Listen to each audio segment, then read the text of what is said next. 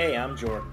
And I'm Ashley. We're the founders of For the Good, a community created to empower and elevate you to live a purpose driven life. Our mission is to bring light into our world, and to do so, we have learned that it must start within. We are so glad to have you here with us.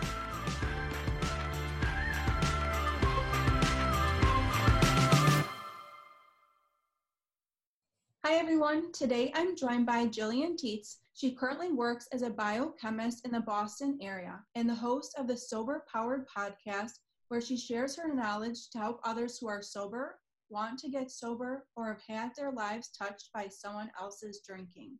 Thank you, Gillian, so much for being here with me today. Thank you for having me. So I came across Gillian's profile on Instagram, and I'm really excited to be able to talk with you today and have this conversation because we are going to be talking more about substance abuse and addiction and what that looks like in this space, you know, that we've been navigating in this year because it has been a really trying time for many people, but also how to be able to support people in this space moving forward as well. So thank you again so much for joining me. And I do want to get started by having you share a little bit more about what led you to starting your own podcast. Sure. Um, so I was very dedicated to learning how to moderate my drinking. Um, it wasn't something that I wanted to ever give up. And eventually, after many years of that pursuit, I accepted that I'm just like not somebody who can drink. And when I accepted that, I immediately wanted to know why am I like this? Was I was I born this way? Did something happen in my childhood that made me this way? Is it just my brain chemistry? So quarantine was actually a good um, a good help for this project. But I started researching daily on addiction and and brain chemistry, neuroscience, all of it. And after several months, I felt like I learned so much that I just wanted to tell everybody about it.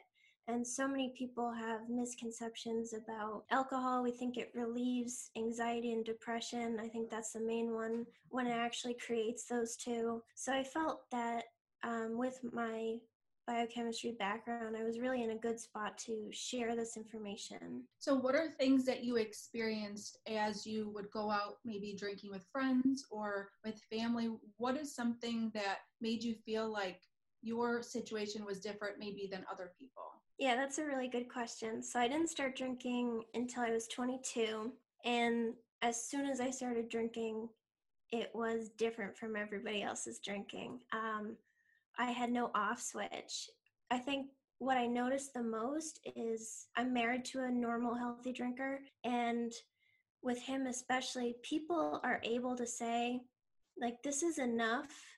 I have to work tomorrow, or I want to get up early and go to the gym. I should switch to water.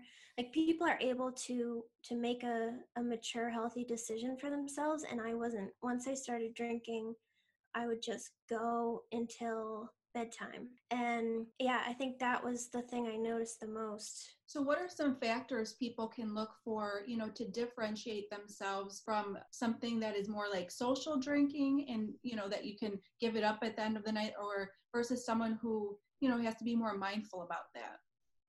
I think no off switch is a big one. I think that's pretty common. I think mental health is another thing that's pretty common in problem drinkers. So a normal drinker will go out and they'll drink and party and maybe they'll get super drunk, but that's what they wanted to do. And the next day they'll wake up and they won't have any shame, they won't hate themselves, they won't have anxiety or depression or anything, and they'll just go about their lives. But a problem drinker will drink way too much and then wake up usually it starts during the night it's not even the next day with just intense shame and self-hatred. And i think that's a difference. If it's causing negative things for your mental health that's another sign. You know this is i shared a little bit about this with you you know in context of conversation but this is something that really hits home with me and it makes me feel emotional as we're having this conversation because i've never talked with anybody who is open to sharing the background about this because mm-hmm. as I've recently opened up, my dad struggled with substance abuse and I've always held this this is making me feel emotional. I've always held this in my heart because up until that point, you know, he passed when I was 25 So I was a young kid, I was a teenager, I was a young adult, and I didn't know how to help him. So, what are some ways that people who have a loved one in this space can be able to support and help somebody who is struggling? Yeah, that's such a hard question because it's hard to accept help when you don't want to stop drinking. I think what people can be the most mindful for is not being an enabler. I think that's really common. A lot of problem drinkers will live in denial. Mm-hmm. Um, very commonly, they'll think, like, I'm not as bad as whoever or they'll compare themselves to the the typical idea of what an alcoholic looks like. And they'll say like i'm not that bad so i can't have a problem or i don't drink in the morning so i can't have a problem. And i think not encouraging that type of behavior is a really good step. Encouraging therapy so a therapist can help them connect that their drinking is related to all of their misery that they're experiencing yeah i was i was a everybody's like favorite drinking buddy for the most part and no one thought that I had to stop drinking. So I had a lot of people in my life encourage my quest for moderation. And my husband did too sometimes. He wanted me to, you know, keep working on moderation so we could go drink together and have fun and have it not be a thing every single time. And I think that's the biggest problem when people encourage you, it, it gives you hope. And letting go of hope it was for me how I finally stopped drinking. I like how you mentioned that, you know, there is some kind of stigma that's related to in your mind what you believe somebody to look like. Because mm-hmm. my dad, I mean, he was a very hard worker. He went to work every single day, never missed a day in his entire life.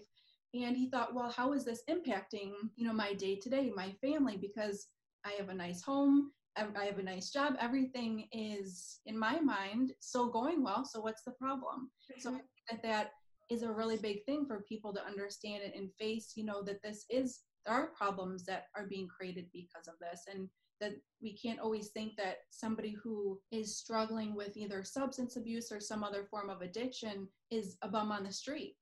You know, these are everyday people. They are doctors and nurses and teachers and just i think the statistic and you know you can correct me i, I read for substance abuse it's like one in eight people mm-hmm. struggle with this in some form yeah and a lot of them are very high achievers um, i now have a sixth sense to recognize this in other people and you can tell some people who are executives in a company they will go out and and look like a problem drinker just the way that they're approaching drinking and, and how their personality switches and, and you can tell like who might be hungover at work and it's a lot of very high performers. Lots of doctors drink. I heard a story i forget who said it but oh it was craig beck.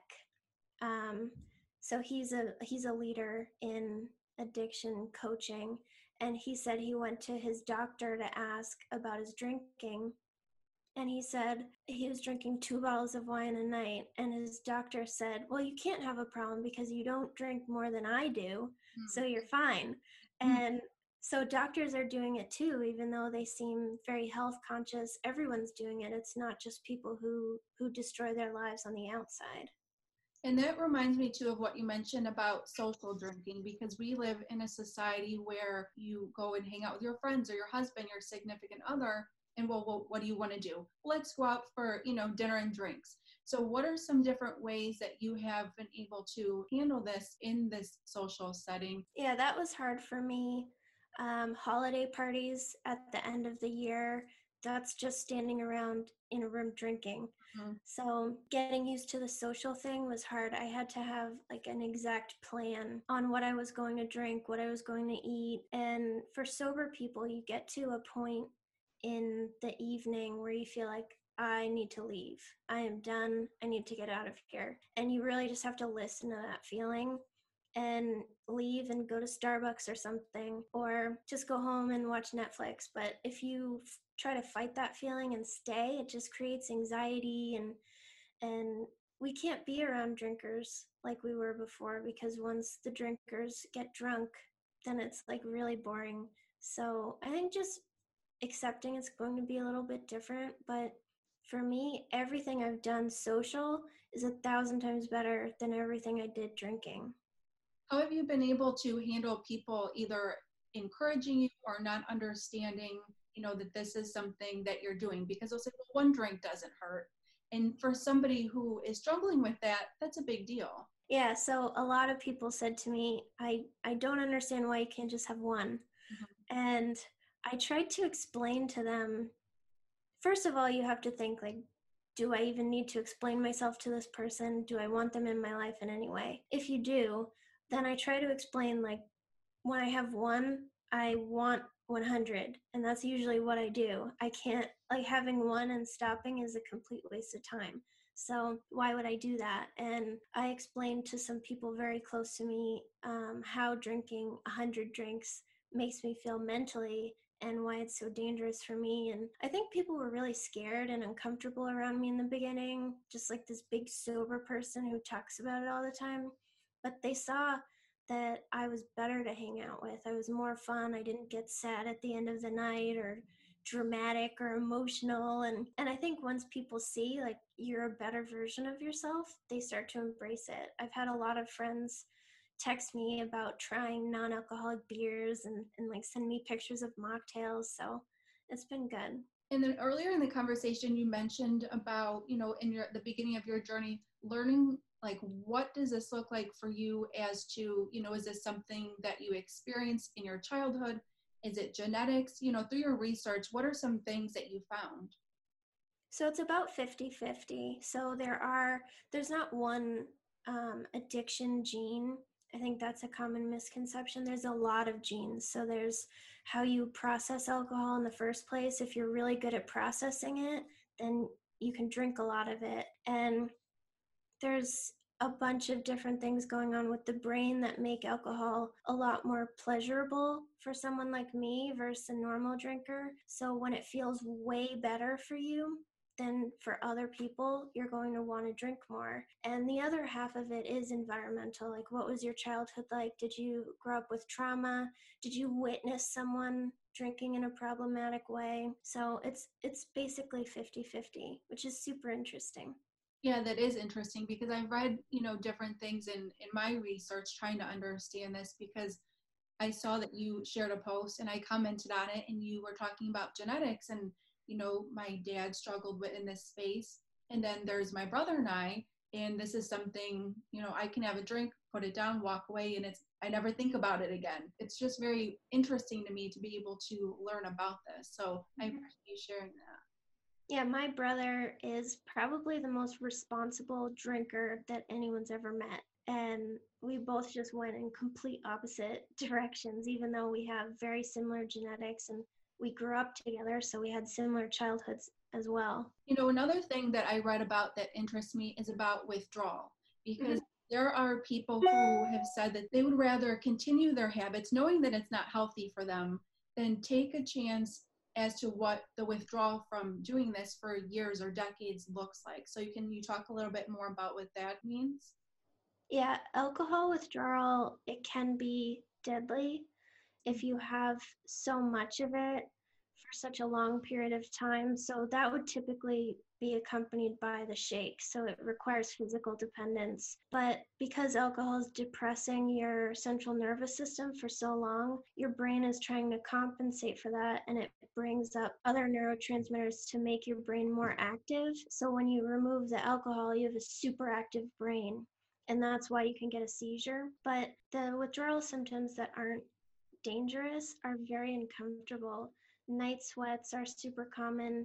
Massive anxiety is a big one. That's the number one reason people will go back to drinking because when they quit, their anxiety is so unbearable that it drives them to drink because they know it temporarily re- relieves the anxiety. Yeah, and I know I know some people like that and unfortunately in their quest to to delay the withdrawal, they've done some real damage to themselves health wise so i think if you're if you're having the shakes you need to stop because the alternatives are extremely scary.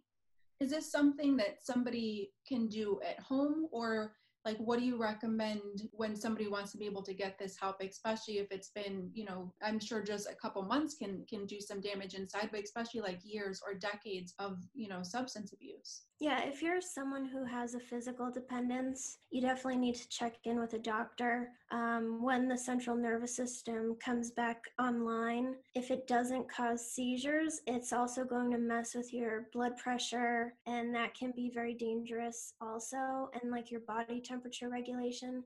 So any type of physical dependence check in with a doctor and even just if the symptoms are driving you nuts and they're they're just really stressing you out a doctor can prescribe you something to potentially ease those. Um, but i know some people who've done a medical detox because they had physical dependence and they said that it was an amazing situation. Everyone was so kind to them and they were very comfortable so they didn't have to deal with the suffering and they were given the tools for when they left the hospital for how to continue to help themselves and they say like they owe their sobriety to it. So even though it's scary and like everybody knows why you're in the hospital i think if you need to be there just don't fight it just go and get it over with yeah it's so important for you to be able to put yourself first and take care of Mhm. yourself because the long-term effects of doing this is that i've read damaging to your brain Yeah, and there's something called kindling, which every time you go through withdrawal and then you drink again and you go through withdrawal again,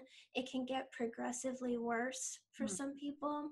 So you're trying to ease your symptoms of withdrawal, but then you're making it just so much worse and more dangerous for yourself. So I think if it's something you're very committed to, but you've had just a lot of alcohol for a lot of years, you definitely need to check with a doctor. Thank you so much for sharing that. That's really interesting to learn about all of this stuff from someone who is open to sharing about it because reading it in a medical article online is a little bit different than someone sharing their story. And mm-hmm. a big thing like that I am always interested in is sharing stories like yours because it's so important to be able to have these conversations because so often you know people hold themselves back from talking about it including myself you know that there's a stigma related to hard things and we would rather hold these stories inside but that's not helping ourselves and that's not helping other people who are walking a similar journey as we are Yeah, and for me, the idea that everyone would know was a big thing that held me back. And I didn't want people to judge me or think, you know, I was an alcoholic or a loser or whatever they might think. And that also kept me stuck trying to learn how to moderate my drinking. And I think everyone who shares, you'll be able to relate to at least one of them and see yourself in them. And it just helps you feel more comfortable. Like if they could do it and their life is better and nothing horrible happened to them, maybe I can also do it. Can you share a little bit more about what people can expect on your podcast and in your blogs? I've been reading your blogs and they're oh, really, oh, they're really interesting and very educational. And like I said, coming from a perspective from someone who has experienced it. Because I know that we all are looking for, as you said, for people who have walked that journey and we can look at them knowing that there is hope and that there is healing ahead. Yeah, so in the podcast, they're short, they're like 15, 20 minutes, and I'll have some kind of topic.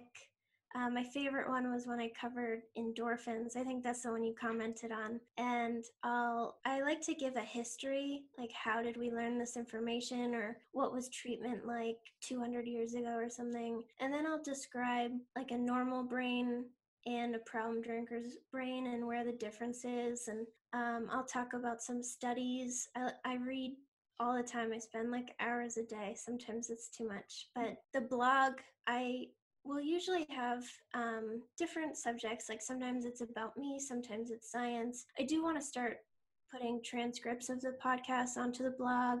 Um, oh, and on the pod, I also share, I have two episodes right now that are about my story only, no science. So um, those were more challenging to record, but I think people needed to hear it. In one of your blogs I read, it was about staying sober in quarantine. And mm-hmm. I know that we are still navigating this new normal and that there are people out there who are struggling. What are some tips or advice that you would be able to give to them? Yeah, I I feel for people that are drinking right now. I'm so so thankful that I was able to stop before all this happened because I would have been just a complete mess. But I think looking at it in a different way. Like you're isolated, yes, but you're also isolated from social events and things that might trigger you. And you can think of it as like your safe little bubble. And for me, what I've done is I've really embraced the morning because when you're a problem drinker, the mornings suck. So I've embraced the mornings and started enjoying that time on my own, exercising, having just like a solid plan for my days um, when i first quit drinking i planned out every weekend like down to the minute. So i had all kinds of fun stuff to do. It is hard to start in quarantine because it's just so easy to do it right now. So i think support is essential. I tell everyone to go to therapy because you can do it virtually in your living room it's so easy. So find someone who who specializes in alcohol abuse who can help you just get that first weekend and once you have a little momentum it helps. And also what helps sober people is the first bit is really miserable with the withdrawal and we don't want to go through that again. So once you're free of that you think you know exactly what you're going back to if you drink. So it does it does keep some people sober I like how you mentioned about connecting through either therapy or a group through uh, Zoom or Mm-hmm. now I guess in person because things are starting to open Mm-hmm. back up here. But I've learned that community is so important. As I mentioned, my dad passed away five years ago and I went to a grief workshop. And at first, it's scary because you're going into this this space or even through the internet now and talking with people you don't know. But it is very liberating. I, I walked in crying you know, because you're overwhelmed. But then I walked out, I'm like, dang, I feel really good. I'm looking forward to coming back to this. And I think that there is such a power in connecting with people who get it, that you're connecting with people who understand. You know, you go in the room, you share your stories, and you find yourself laughing because you're like, I think the same things as you do. And it just comforts you in that way. I really admire that you were comfortable doing that. That's huge. And that's something I was really afraid of. I was afraid of running into people that I knew and what would they think of me. But they're there too for the same exact problem and they think the same way I do, just like you said. So I think community, any kind of support, just not being alone. So many people try to isolate and that just makes the problem worse. Gillian, can you share a little bit more about where people can find your podcast, your blog, and your social media? Yeah, so my podcast is called Sober Powered, and the Instagram account for my podcast is the same name. Blog is soberpowered.com. Yeah, so I'd love to connect with anyone who needs help right now. My DMs are always open. One thing that I want to add eh, before we wrap up is how long have you been sober so we can celebrate you? Oh, thank you. So last week I celebrated 10 months. That's amazing. So, thank you. So I'm starting to think like a year is coming up. How do I want to celebrate that? And and it's getting really exciting. That's like just the fact I haven't had a drink in 10 months is is nuts. You should be very proud of yourself. I mean, we just met and I'm really proud of you. So I just wanted you to Thank know. you. Thank you so much again for joining me here. And I really look forward to being able to connect with you again in the future. And everybody, check out Gillian and her podcast. You are going to learn so much, not only about yourself and to be able to raise that awareness and educate others in this space. So thank you again for joining me. Thanks for having me. If you or someone you know is struggling with substance abuse and would like support, call the Substance Abuse and Mental Health Services Hotline at 1 800 662 4357. If you are a family member who would like support, connect with Al Anon at 1 888 425 2666.